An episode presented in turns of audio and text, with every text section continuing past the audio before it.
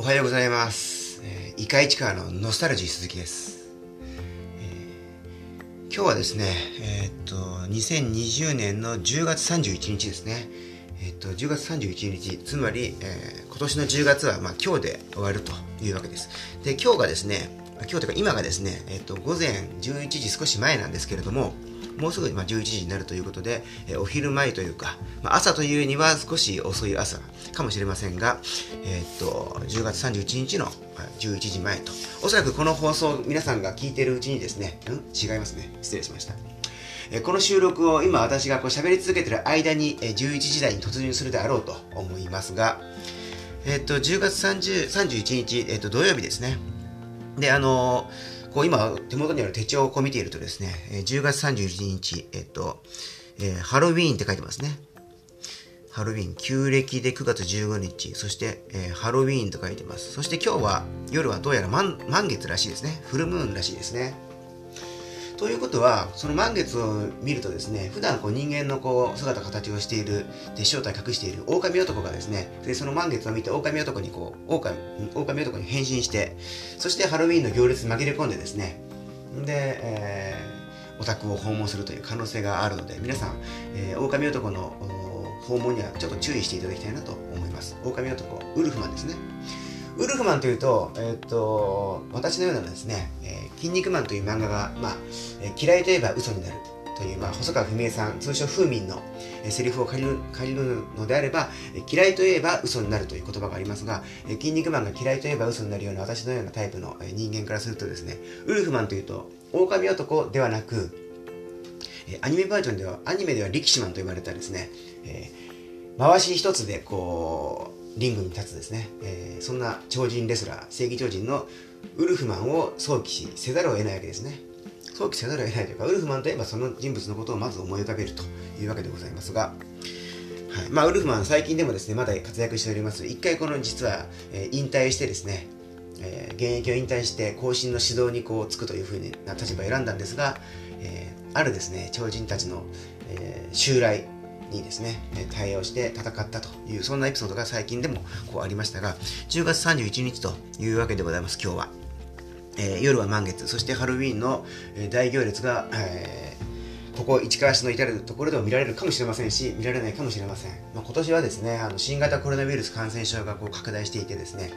人々がこう密に近づいて、そして、えーまああのまあ、元気よくというか、会話をこうするということがかなり、まあウイルス感染という面で言うと、まあ、注意すべきだというふうにこう喚起が呼びかけられていますのでですね、えーまあハロウィンの行列人がたくさん集まってそしてお宅を訪問するというようなタイプのそのイベントとなるとですね少しまあ、え注意がより注意が必要なのかというような議論もすでになされているとは思いますけれどもえっとですねこの市川市えこの伊賀市川では市川のいろんな出来事とか、えー人とかえそれから場所とかですねそんなことについていろいろ話していく、え番組になってますけれどもあの私いや今日はちょっと不在なんですけども、え一緒にパーソナリティとしてお送りしているあの稲村ジェーンさんですね。ちなみにこの2人の掛け合いのトークどんなトークするんだっけ？あんまり2人で話してるの聞いたことないんだよねっていうような方にはですねこの何回か前のですねイカイチカの放送回2人のキックオフというですね10月24日の午後に収録した回があるんですがこちらが非常にその素晴らしい内容になっておりますのでそちらを聞いていただきたいなと、えーそちらの方を2人のキックオフという放送をぜひ聞いてほしいの、えーというふうに思っております。この欲しいのというのはですね、えーかつて、えーと星野源さんじゃなくて、えーと星野千一さんでもなく星野亜紀さんというですね方が、えーなんかコマーシャルかなんかで何とかしてほしいのという言葉をこう連発していたというのがありましてえーこれがまああの私のにはですねとっては非常にこうあいい言葉だなと思って、えーよく使っている言葉でございます。なのでその2人のキックオフという番組放送回を、えー聞いてほしいなというふうに思っていますけれども今日は私一人で、えーこんなふうに喋っております というわけですが、この、えっ、と、この稲村ジェーンさんと、それから私、ノスタルジー鈴木、こちらの2人はですね、実は、あの、皆さん知ってる人もいるかもしれませんが、えーフリースタイル市川という名前で活動している、市川市内のその NPO 法人、まちづくりの活動をしている NPO 法人のメンバーズの2人でもあるんですね。そして、えー前回のこのイカ市川の放送、えーセンチメンタルマルウェアブルワリーっていう放送を、えー、お送りしましたけれどもこのマルウェアブルワリーというものを今度立ち上げてですね、えー、市川市のママ地区、えー、京成のママ駅の近くにあるママというエリアでですねえー、ブルワリービールの増上所を作って、えー、市川からこう市川のママ地区にマイクロブルワリーを作ってですね、えー、ゆくゆくは、ね、そこを起点として市川市内に、まあえー、マリアブルワリー以外のいろんなブルワリーがマイクロブルワリーが、えー、いろんなところにできていく。例えば行徳入店地区であるとか、えー、っと中山の下佐中山の地区であるとかですね大町とか大野とかいろんなところでブルワリーができればいいなというようなことをこうそこまで考えて市川ビールという、まあ、一つのブランドというか、えー、市川にビールありビールといえば市川だよねというような、えー、そんな街づくりをゆくゆくはしていきたいというような希望をこう持って、えー、そのマリアブルワリーを立ち上げるとまさに今しているそんなメンバーもですね、えこのフリースタイル市川にはいてですねセレメンタル釘抜きさんというですね、セレメンタル釘抜きカチャンという、そのメンバーズが、あの、そのマリア・ブルーバリーを、えー、立ち上げようと今まさにして準備をしているんですが、はい。彼もそのフリースタイル1からメンバーでございます。で、その彼がですね、あのおそらくその企画の中心に立って活動していると思うんですけれども、このハロウィーンにそのママ地区で、え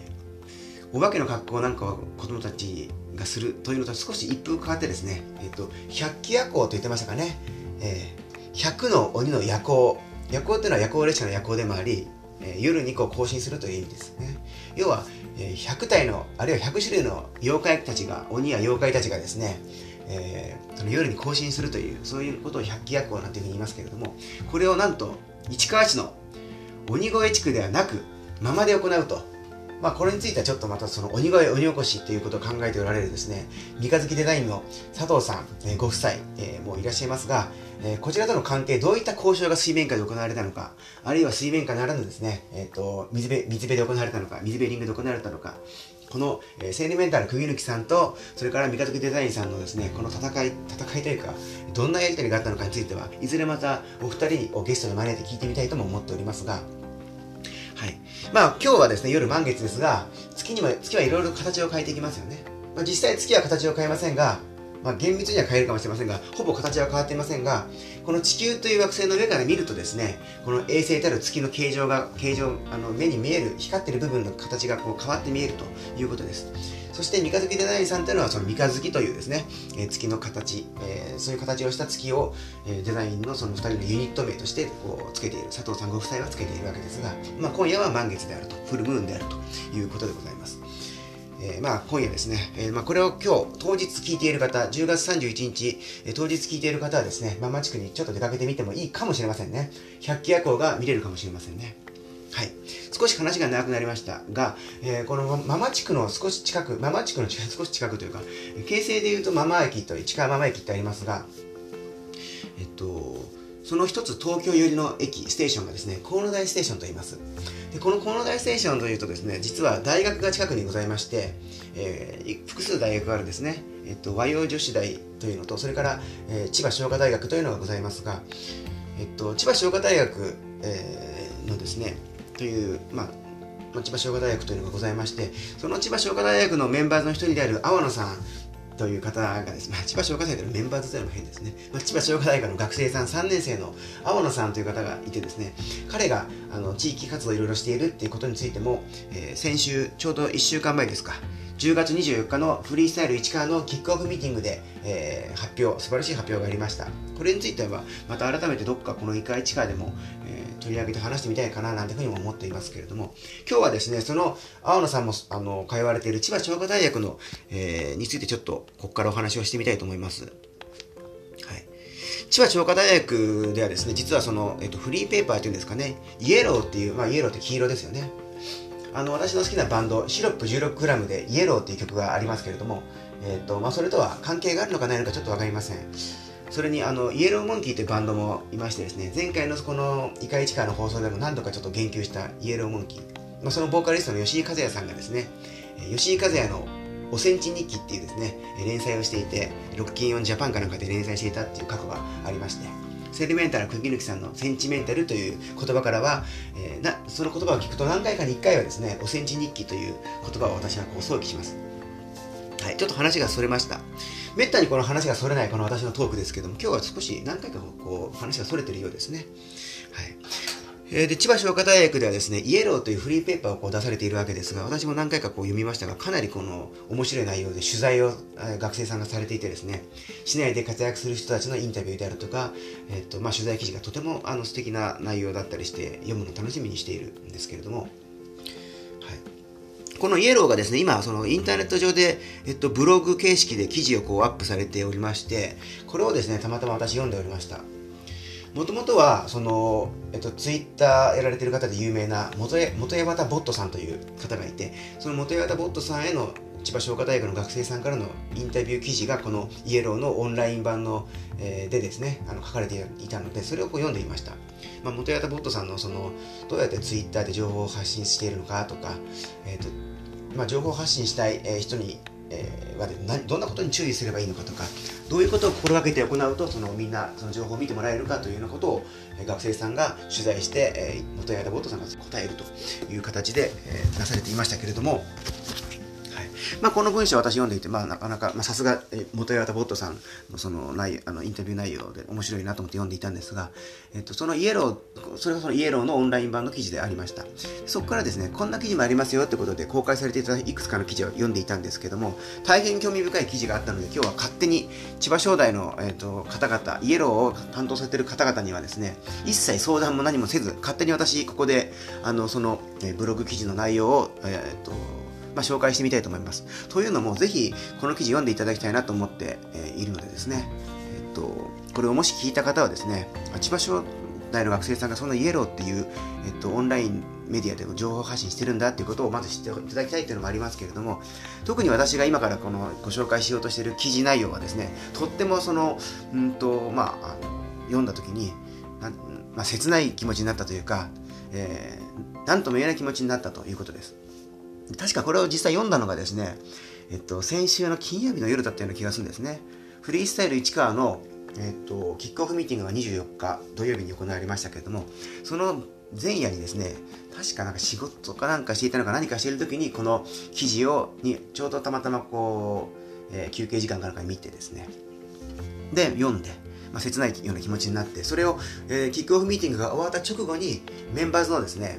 確か、えっと、純プスさんが運転する車ではちょっと私、アンカー市川という、えー、ママのそのスポットに移動している時に、えー、純プスさんが運転するその車の中でその村松さんこと、えー、純プスさんそれから、えー、フリースタイル、えー、純プスさんもフリースタイル市川のメンバーズですね。あのコンロ台で、えーと、森を越え越えなく愛するですね。自然を越えなく愛し、アラスカを愛する、アラスカに憧れる、そんな純プスさん、それから一緒にその車に同乗していたですね、えっとまあ、フリースタイル市川の代表でもあり、えー、素敵なそしてユニークな建築家でもある、えー、純野口さんですね、えー、この2人に対してあこんなイエローという記事を読んだんだよという、えー、ちょっとそれでままさにこれから今私が話すような内容のことをこう2人に話したということを今ちょうど思い出していました。ちょうど1週間前に、えー、その話を2人にしたんですがこのあとインターネット上のその記事のタイトルはですね、えっと、授業はオンラインへ。新しい大学生活の実態を大学1年生に聞いてみました。前編というようなものになっていて、えっと、この記事が公開されたのは10月の16日の夜だったみたいですね。でイエロー編集部の川尻さんという方があのこちらの記事を書かれていました。でまさにこのタイトルにあるようにですね大学の授業がオンラインで行われるつまりインターネット上で行われるというような、えー、のがこの今年2020年。これはまあ世界中でそういうふうな状況が起きております。もちろん大学の授業のみならずですね、えっと、例えば仕事でもですね、打ち合わせをオンラインで行うとか、いろんなことがまあ起きているわけですが、大学生、彼ら大学生、えっと、当事者がですね、この、まさに大学生が直面しているオンラインでの授業ってどんなことかということを取材によってその生々しく、えー、まさにリアルに、えー、書かれていた記事でございます。で、この川尻さんという方はですね、この記事によると大学の4年生なんですね。千葉商大の4年生と。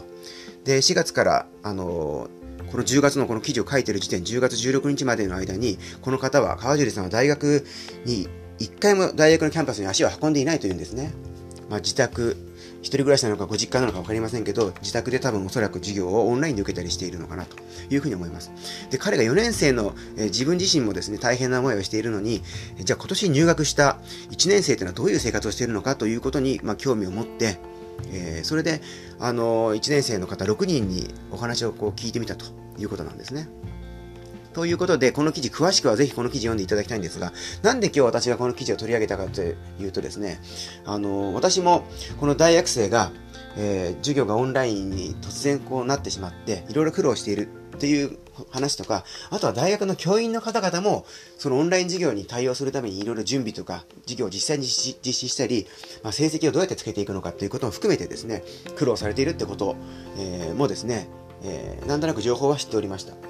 テレビをほとんど見ない私ですが、まあ、ラジオをいろいろ聞いたりですね、あとインターネットの記事を読むことはまあ少なくないんですが、そういうものを通じて、あのこの日本でもですね、日本で大学の学生さん、それから、教員の方々なんかが授業、オンライン授業をめぐって大変な思いをしているということはあの分かってはいたつもりです。あのまあ、そういう状況が、事象がこう発生しているということ自体にはこう、えー、知って認識はしており、そしてまあ気持ちの上でまあ同情というか大変だなという気持ちにはなっていました。まあ、そこで終わっていた、終わっていたかとどまっておりましたが、その時にですね、まあ、そのそんな記事とか情報をこう例えばラジオで聞いたりして大変だなとかいろいろ課題があるんだなってことを感じたりあるいはそういう話を、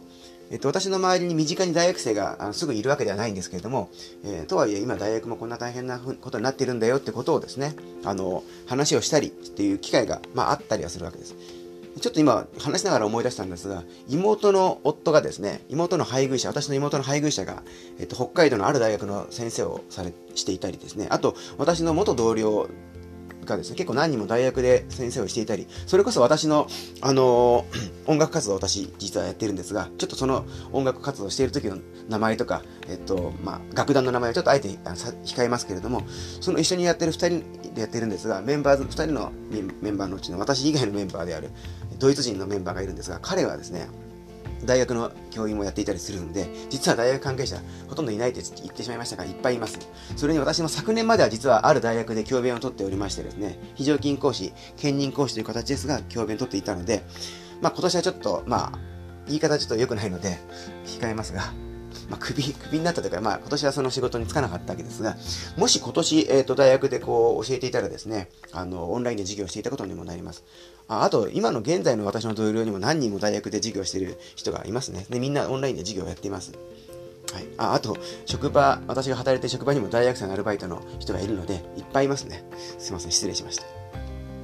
周りに大学生もたくさん、大学生がいたり、大学で教えてる人がいたりするということで、まあそんなこと話は聞いていたんですけども、そういう話を聞いていた時や、あの、ニュース報道なんかを、えー、字幕にする。字幕っていうのは、字幕っていうのは、えっと、樹木じゃないですよ。字幕。耳、目と書いて字幕。まあ、聞いたり見たりした時に、まあ、あの、いろいろと思うことはあったものの、実はこういうこと思わなかったなというのを、このイエローという記事を読んで、イエローの記事を読んで思いました。つまり同じこの市川市内に大学がありますよね。えっ、と、その、まあ、千葉商科大学、えっ、と、和洋女子大かですね、あとあれですね、あの、医科歯科大の、えっ、と、学生さんなんかもいらっしゃったりするんでしたっけ？えっ、と、そんな学生の方々がオンライン授業になっているということで、あ、僕の住んでいる、自分が住んでいる市川市でもそういうことがまさに起きていて困っている人がいるんだなと。まあ、なかなか難しいのが、その、コロナであったりにですね、あるキャンパスに、あの、足を運べずにいる学生がいるということで、市川市の大学にえー、っと、まあ、通っているはずなんだけども、通って、通うことになっているはずだけども、市川市の大学には来ていないような人たちがいっぱいいるという、まあそういう、まあちょっとねじれの現象みたいなことが起きているんですが、そのことに思い至らなかったというか、そのことをすぐに考えなかった、えー、このイエローの記事を読むまで考えなかったっていうのが一点あってですね、もしかしたら同じように、あの、市川市に住んでる、まあ大人たちが、え、例えばテレビを見てそういうニュースに触れたりインターネットの記事を見て、えーと、あこういうことが大学で起きているんだな学生さん大変だなあるいは教員も大変だなと思った時に例えば千葉商大あるいは和洋女子大などなど、まあ、医科歯科大などそういう大学でですね、えー、の学生さんやあるいはあの先生たちが同じようにまあ苦労しているんだというようなことにですねすぐその直結しないということがまああったんじゃないかと思うんですね。この話は別に大学の話のみならず、例えば、あの、政治って言った時に我々思い浮かぶのは、今のその首相の顔であり、えー、例えばその、野党のリーダーの顔でありっていうようなことだったりすると思うんですが、地元のですね、例えば自治、えー、っと、自分、ご自身がお住まいのこの自治体におけるですね、その議会がどういうふうに運営されているかとか、何が議論されているのかとかっていう話とかについて、あんまり知らないんじゃないかなというふうにも思います。まあ、つまり地元で何が起きているかということについて関心がないという、関心があるないというよりは、えー、そこに興味がそもそも向かない、向きづらいような状況が起きているのかなというふうにも思うわけですが、えー、っとただまあこうやってインターネットのですね、なんかでは、うんと、ローカルなその地元の情報というのが発信されていたりするわけですね。発信はされている、それを受信、受け止める、受け入れる方の、まあ、アンテナをどう立てるのか、耳をどう傾けるのか、まあ、というのは比喩ですが、実際にはその、どうやってそういう情報を、あ、に、あの、接するのか、接する機会を持つのかっていうことの方が、今実は問題というか、えー、まあ、そこにも、その、情報のじゅ、えー、発信と受信の関係で、発信者はいるものの、受信が、受信しようとする人がまあ少ないのかなとか、あるいは発信方法が課題があるのかとか、その辺は先ほどの元型ボットさんという情報発信に長けた人のですね、あの取材記事なんかを、イエローの取材記事なんかを見てもらうことでも、こういろいろと分かるあのヒントが得られるような気もしますが、まあそういう情報の受発信の話とか、まあいろいろあります。そもそももあのローカルな情報を発信する人自体が少ないという可能性もありますよね。このイカ市川では、市川に関する情報、まだまだちょっと狭い範囲に限られていたりですね、自分の身の回りのことにちょっと特化しすぎてるかなとは思うもののですね、えっ、と、これから市川市のいろんな情報を発信していければなと思ってますし、同じフリースタイル市川でも、ファイヤー国友さんというですね、あの、メンバー、メンバーズがですね、このイカ市川よりもかなり早い段階で昨年からずっとその、えっと、イチペディアという YouTube メディアで市川のローカルな情報を非常にその熱いレポートをこうして動画で発信していたりしますし、まあ他にもたくさん実は、あの、春白井さんっていうですね、写真家の方が、インスタグラムなどを通じて、インスタグラム、フェイスブック、ツイッターなんか通じてですね、市川の素敵なその風景をどんどん写真に、美しい写真に撮撮って公開したりしていたり、もっといろいろ他にもたくさん、市川ニュースさんとか、あの、いちこさんが書かれているですね、えっと、市川ニュースという、まあ、えホームページ、あるいは、あの、それに関連する SNS なんかもあったり、他にもたくさん多数ございます。けれども、はい。えっと、ちょっと話がちょっとそれましたが、まあちょっとローカルな、ローカルの情報をいろいろ発信する人も増えてはきていたりすると。え、まだまだもっともっとたくさんの人にそれが、まあ気軽にですね、えー、とそういう情報をキャッチしていただきたいな、リードしてもらいたいな、リスンしてもらいたいな、ウォッチしてもらいたいなと思ったりしている次第ではございますと。はい、すいませんね。前置きがとても長いと。ちょっと前置きのまま終わってしまいそうな気配もしますけれども、えー、この後後編に続くとかいうことはしませんで、ここからですね、引き続きお話を続けていきたいと思います。まあ、あの、この授業はオンラインへ、新しい大学生活の実態を大学1年生に聞いてみましたというこの前編という記事が10月16日に公開されていて、えー、千葉商科大学の4年生川尻さんがこの記事を書いていてですね、はい。彼がその、今年千葉商科大学に入学された1年生の方6人にお話を聞いたということなんですね。授業がオンライン化された。えっと、しかもこう、彼自身も、えー、4年生の川尻さん自体も、大学にこう、今年、えー、と4月から1回もそのこの10月16日までの間に1回もキャンパスにキャンパスに行っていないという事態の中、1年生はそもそも1回も授業に行ってないのかどうか、学校に行ってないのかどうかみたいなことを含めていろいろとこう聞いているということでした。はい、で1年生の方々のそのへのインタビュー内容がこちらの、えイエローのオンラインの記事、えっと、ノートというですね、ノートっていうあの、まあ、ブログのプラットフォームですかね、ここの上で記事が公開されております。はい、けれども、え、っと、まあ、いろんなタイプの授業もあったりするということです。あの、マイクロソフトが出している Teams というものをアプリケーションを使ってリアルタイムで授業が行われているものもあれば、事前に先生が音声、あ先生が作っあの、まあ、収録した音声と資料、それから課題が送られてくるものがあるということです。えー、まあそういうものだとその学生さんの側からすると見られてる先生に見られてる感じがしなくて気が抜けちゃいますねみたいなことがあったりあと別の学あのまたこれ違う学1年生の方はとにかく課題に追われていると、ほとんどの授業で課題が出てくるんで、まあ、それに対応するのが大変だということですね。はい、あと他の学生なんかが言っていたのは、あの時間外でもその、まあ、収録された、まあ、授業の、まあ、要は番組のような感じですね、授業を見ることができるということはいいいいところだと。一方でオンラインでリアルタイムじゃないとですね、質問を送ってもすぐに返事が返ってこないということがあったりする。なので、ということがあるので、授業の内容の理解がちょっと難しい、理解できないことがある。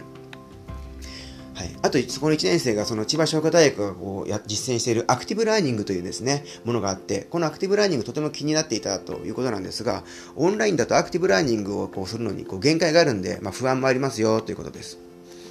あともあ、これもっともだなと思うのが、大学1年生になった方がですね、これまで大学の授業というものをそもそも受けたことがないと、オフラインでも、つまりリアルでも受けたことがないのに、いきなり初めて、人生で初めて受ける大学の授業がオンラインになってしまったので、オフラインとの比較ができないんで、オンラインの、オンラインというのはどうなのかっていうことを正直その評価しがたいっていうことをこう、ま、そもそもの感想で述べられておりました。ただまあ課題は、課題の量が多いんじゃないかなみたいなことを言っています。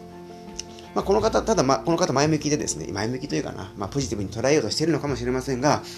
まあ、大学1年でいきなりオンラインが始まったので、オンラインから始まってるんで、途中からオンラインに変わったわけじゃないっていうところもあって、まあもうオンラインになじある意味馴染みやすくてよかったとも思っているということでしたね。はい。まあ、ただ、こういろんな方の声聞いてると、総じてですね、まあ、理解しづらい部分結構ありますよということでしたね。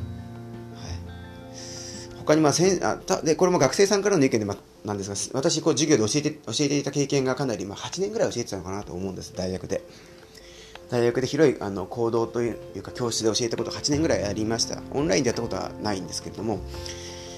それを考えると急にオンラインになるとですねあのまあ大体このプレゼンテーション資料パワーポイントみたいなものを使ってあの作ると思うんですけどやっぱり作る方もた作るのもまたあのこれまで、えっと、教室で行う際も私なんかもパワーポイントのスライドを作ってましたけど、まあ、身振り手振り加えたりですね黒板を使ったりしていろいろとこの、まあ、なんとか、えー、相互で理解を務めようという形でこう進めることがまあできるわけですがもうオンラインだと結構一方的にならざるを得ないところがあってとても教える方も大変で教える方が大変で苦労するってことは受け取る方も大変で苦労するということですね。だから総じてこの理解するのが難しいという感想が多かったです。で一方じゃあ授業以外の部分でこうちょっと話を進めていくと大学ってまあ、大学のみならず学校ってそういうところありますけど、えー、まあ勉強しに行くところではありますけれども勉強を通じてというか授業を通じてまたはそのサークルとか部活動みたいなさまざまなあの課外活動がありますのでそういうものにあの参加されたりしてですねそこでまあ友達ができたり仲間ができたり交流が深まったりするってことも大学なんかではよくありますよね。でじゃあこの1年生たちにこの、えっと、イエローではこうインタビューをしているんですがサークルや部活に入りましたかっていうのがありましたでこう見てみると、えー、オンラインで交流会があったけれども最初だけ多分4月だけだったんでしょうかね。決められないまま今入ってませんという方とかあとツイッターでですねあの SNS のツイッターでサークル関与されたけれどもサークル関与されてどうやら LINE のグループには入ったと。チャットのそのグループには入ったけども部活に、えー、あそうです。活動してないと。誘われたり、そのグループに入ったか入ろうかというところなんですが、サークルに入っていない。他の方もサークル、特に説明を受けてないんで入ってませんとか、あとは他の方も、えっと、サークルとか部活の雰囲気がよくわからないので、まだ入ってないですっていうのが、いうことでしたね。大体大学に行くと、その私も覚えてますけど、大学のキャンパスでですね、4月とかゴールデンウィーク前ぐらいまで、その後も含めてでしょうか、えー彼らはですね大学の先輩方はサークルや部活の、えー、新しい部員メンバーズをこう勧誘して増やしたいのでですねさまざまなそのこんなあのしょ、えー、説明会とかオリエンテーションみたいなことやってあの勧誘してるんで、ぜひそのイベントに来てねみたいなことを誘ったり、新刊コンパなんつってですね、えー、新入生歓迎コンパっていうんですか、飲み会みたいなの開いて、まあ、1年生お酒飲めないあの10代の方もいるんで、えー、まあ、食事会みたいなことを開いて、そこでもう親睦を深めて、そのままですね、えー、興味持ってもらってグループに部活などに入ってもらうということをするわけですがオンラインなのでそういうことを勧誘する方も難しいということが逆にこう見えてきますね。さらに学生大学1年生なので仲間友達がこうできたかっていうインタビューなんですがそれを聞いてみると、えー、ある人はこうおそらくツイッターとかを指しているんでしょうが、仲間を、友達を募集するハッシュタグなどと使用していないため、友達ができていませんっていう人がいます。あと他の方は、直接会う人はいないんだけども、授業で一緒になった人から SNS のフォローリクエストが来たりすると。ただ友達は現時点では少ない。まあ本当は多く作りたいけど、まだこの10月の時点で少ないということですね。他にまあさっきのその、えっと、方と対照的にハッシュタグで、えー、ですね、えっと、春から CUC っていうツイート、ツイッターで、ハッシュタグ、春から CUC、CUC っていうのは千葉商科大学の意味ですけども、え要は春から CUC で、春から1年生になったよということを指す。これでツイートをして友達、知り合いを増やしていると。で、まあ相談、授業とかの多分相談とかなんでしょうか。オンラインで相談できる人がこうできてきましたっていう方もいました。この辺は本当になんか、えっと、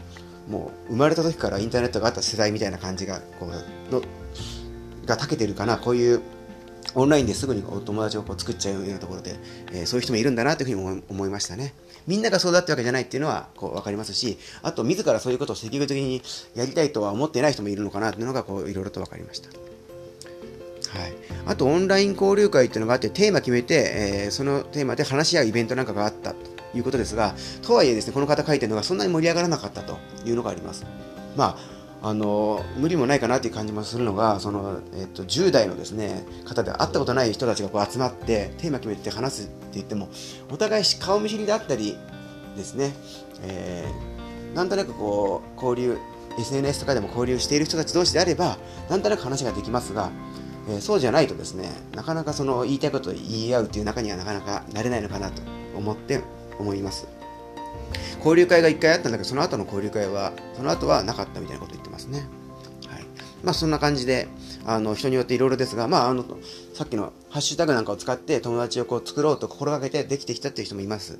いますね。人それぞれだという感じです。はい。この4年生の方、まあ、3, 3歳か 3, 3歳ぐらいしか年齢年齢違いないと思いますけれども、その川尻さんも友達の作り方も今時で驚きましたと。授業で一緒だった人から SNS, SNS のフォロー申請が来るっていうのも現代ならではですねって言ってるんで、えっと、同じ大学生で私からすると同じくこう今を生きる若者というような雑なくくりをしてしまいがちではありますが、えー、4年4歳違うとかなり違うというか、まあ、年齢が違うというよりはもうオンラインから始まった大学生活という今の1年生はだいぶこう違うんだなと違うその、まあ、生き生きる術みたいなものというと大げさですけどそれを習得する人も多いのかなという感じがまあいたします。はい、その他いろいろと事業に関するインタビューが書かれて、事業に関するインタビューと書かれていて大変な点とか書かれていますね。結構この、今私がちょっと紹介したのはこの記事の前半部に過ぎませんけれども、えっと、この、えっと、今ご紹介したのは、授業はオンラインへ、新しい大学生活の実態を大学1年生に聞いてみました前編という記事なので、この後編が別にあります。まだ公開されてないような気もいたします。この後公開されるんでしょうか。おそらくインタビューが済んでいて、記事を今執筆、川尻さんが執筆してるのかなというふうに思いますが、えっと、今私が話したのは、おそらく前編後編があるうちの、えー、前編の、しかも前半の方にしてちょっと話をしたというか紹介したという感じですね。はい、すいません、勝手に、川尻さん、川尻さん、その、勝手にイエローの内容を紹介しちゃいました。それから、あのインタビューに答えた方の学生さんの名前とかはあの口にしませんでしたけど、えー、匿名という扱いでありますが、どんな人学生さんがいるってことを話しちゃいましたが、えー、あしからずご了承いただければ幸いでございますが、もし、ちょっと待って、このイカイチカとかいう放送でこんな勝手に話してくれちゃ困っちゃうよと、マイッチングだよというようなことがあったらですね、ぜひ、えー、私のスタラジー鈴木の方に苦情、クレームいただければ、えー、甘んじてそれを受け入れるとは思いますので、よろしくお願いいたします。はい。というわけで、ちょっと今日はですね、えー、放送時間、もしかしたらこれまでで最長時間になってしまった可能性もありますが、そろそろ私もこうずっと、えー、話し続けていてですね、えー、飲み物を一切飲まずにですね、えいつものスタジオから、まあいつもこの番組、ま、スタジオでお送りすることがあります。この前のその10月24日の午後に収録したですね、2人のキックオフという稲村ジェーンさんの熱い対談のではですね、あの、アンカー市川、ママにあるアンカー市川からあので収録しましたが、普段はこちら、今私が収録しているこのスタジオですね、スタジオ、またはストリート、市川市内のストリート、まあ、時には市川市から出てですね、えー、話す場合もあるんですが、いずれもですね、えっと、今私がいるのはこの、えっと、わかりますかね、この、えっと、地球って呼ばれているこの惑星の上に、え、います、私今。これ聞いてる方はどこにいますかね？どの惑星にいますか？あるいは惑星ではなくて、え、宇宙空間を漂っていますかね？まあ私もある意味宇宙空間を漂っていると言えなくもないわけですね。宇宙空間を漂っている、ね、宇宙空間を漂っている惑星の上にいるわけなので、まあ、惑星ってこの形状で言うと球体をこうしているわけですが、この球体の表面にですね、ちょこんとこうくっついてるといったあそんなものでございます。さて、えー、話は長くなりましたけども、今日はですね、ちょっと話いろいろとしましたが、大学1年生が今年ですね、えー、4月大学がスタートしてからずっとですね、キャンパスに一度も行くことなく、オンライン授業を受け続けてるっていうことの大変さみたいなことを、えー、紹介している千葉商科大学の、まあ、ブログイエロー、えー、その記事を、え、紹介いたしました。よくですね、小学校とか高校とか中学校とかは、もう、え、学校に通うようになったのに、なんで大学生だけ通わ通えないんだというようなあの意見があったり、様々、あの、で会社員もですね、あの、通う、あの、通勤するようになったりしている中で、まあ、通勤とその在宅勤務、テレワークを併用しているという人も多いと思いますけれども、そういうことが多いのになぜ大学ではあの通学が許されないのか許されない認められないのかっていうことを、まあ、あの不平を不満を言ってる人もいますしえそうなの？そんなこと知らなかったよ。っていう人もいるかもしれませんね。これを聞いて。まあそんなことが起きてるわけです。というわけで、えー、まあ身近で起きているいろんな出来事にえー、まあ、興味関心が、まあ、関心ない人に無理に関心持ってというようなことを私は言いたいタイプではないんですけれどもちょっと気になるねなんていう人はですね、えー、まあ、どうすればその状況情報を知ることができるかとか知ったらどうするのか知ったら知って私はこのイカイチ会で話してるわけですが、まあ、これ聞いた人はどう思うか。あまあ別にそこ、そこですね、アクティブリスニングをする必要があるかどうかもよくわかりません。アクティブに必ずしもその受けたものをこう、えー、能動的に何か行動に移すべきだとも私も思ってるわけではありませんが、まあ、あそんなことも含めて、あのこの市川市でもいろんなことが起きてますよということに、ちょっと思いを馳せてみ、そして、えー、少しだけ調べてみるといろんなことが分かってきますよというわけですね。まあ、そういういろんなことが起きてるってことを知っておくことはとても大切だなというふうに思いますね。えー、っと、ちょうどですね、えー、っと、先日、えー、おとといに当たりますかね、おとといも、あのあるオンラインセミナーっていうのを私はしたんですが、そこで何を話したかっていうと、あの、非計画購買と、非計画購買、要はお店で商品買う際の行動としてですね、お店に来た時に事前に今日はこれを買おうと思ってお店にやってきてそれを購入するという計画購買という買い方とそれからお店に来た時は買うことを意識してなかった。計画していなかったけれども店内でご商品をあの売り箱を歩いている中で商品をパッとこう見て見てですねあこれ欲しいなと急に思ってまたはあ例えばこの洗剤をもう家で切らしそうだからこれを買っておこうって思い出して買うとかあるいは店員さんに、えっと、この洋服あのあの似合うと思いますよって勧められて、あ、そう？なんて言って購入する場合っていうのは、えー、要は、えー、計画してなかった購入なので、非計画購買と言いますけど、非計画購買をする場合っていうのは、ほとんどの場合が、その商品を目で見てるわけですね。まあ、お勧めされて買う場合は、あの、見せられるってこともありますけど、そうじゃない場合は、店内なんかこう歩いていて、えー、商品をその目に見て、商品を目で見ることで、目で見たものに対してま興味関心を持ったり、何かその必要性を想起する、思い出したりして、それから購入に至るというわけですが、つまり、この前そのオンラインセミナーで話したのは、非計画購買してもらうためには、売る側としてですね、お店作り、売り場作りをする人としては、えー、商品をとにかく見られないと、見てもらわないと買ってもらえませんよと。いうことです。ですので、非計画購買をこう促したいような商品については特にですね、えー、お客さんが目にしやすい場所にちゃんと陳列しておくことが大事ですよというようなことをオンラインのそのセミナーで話したわけですけども、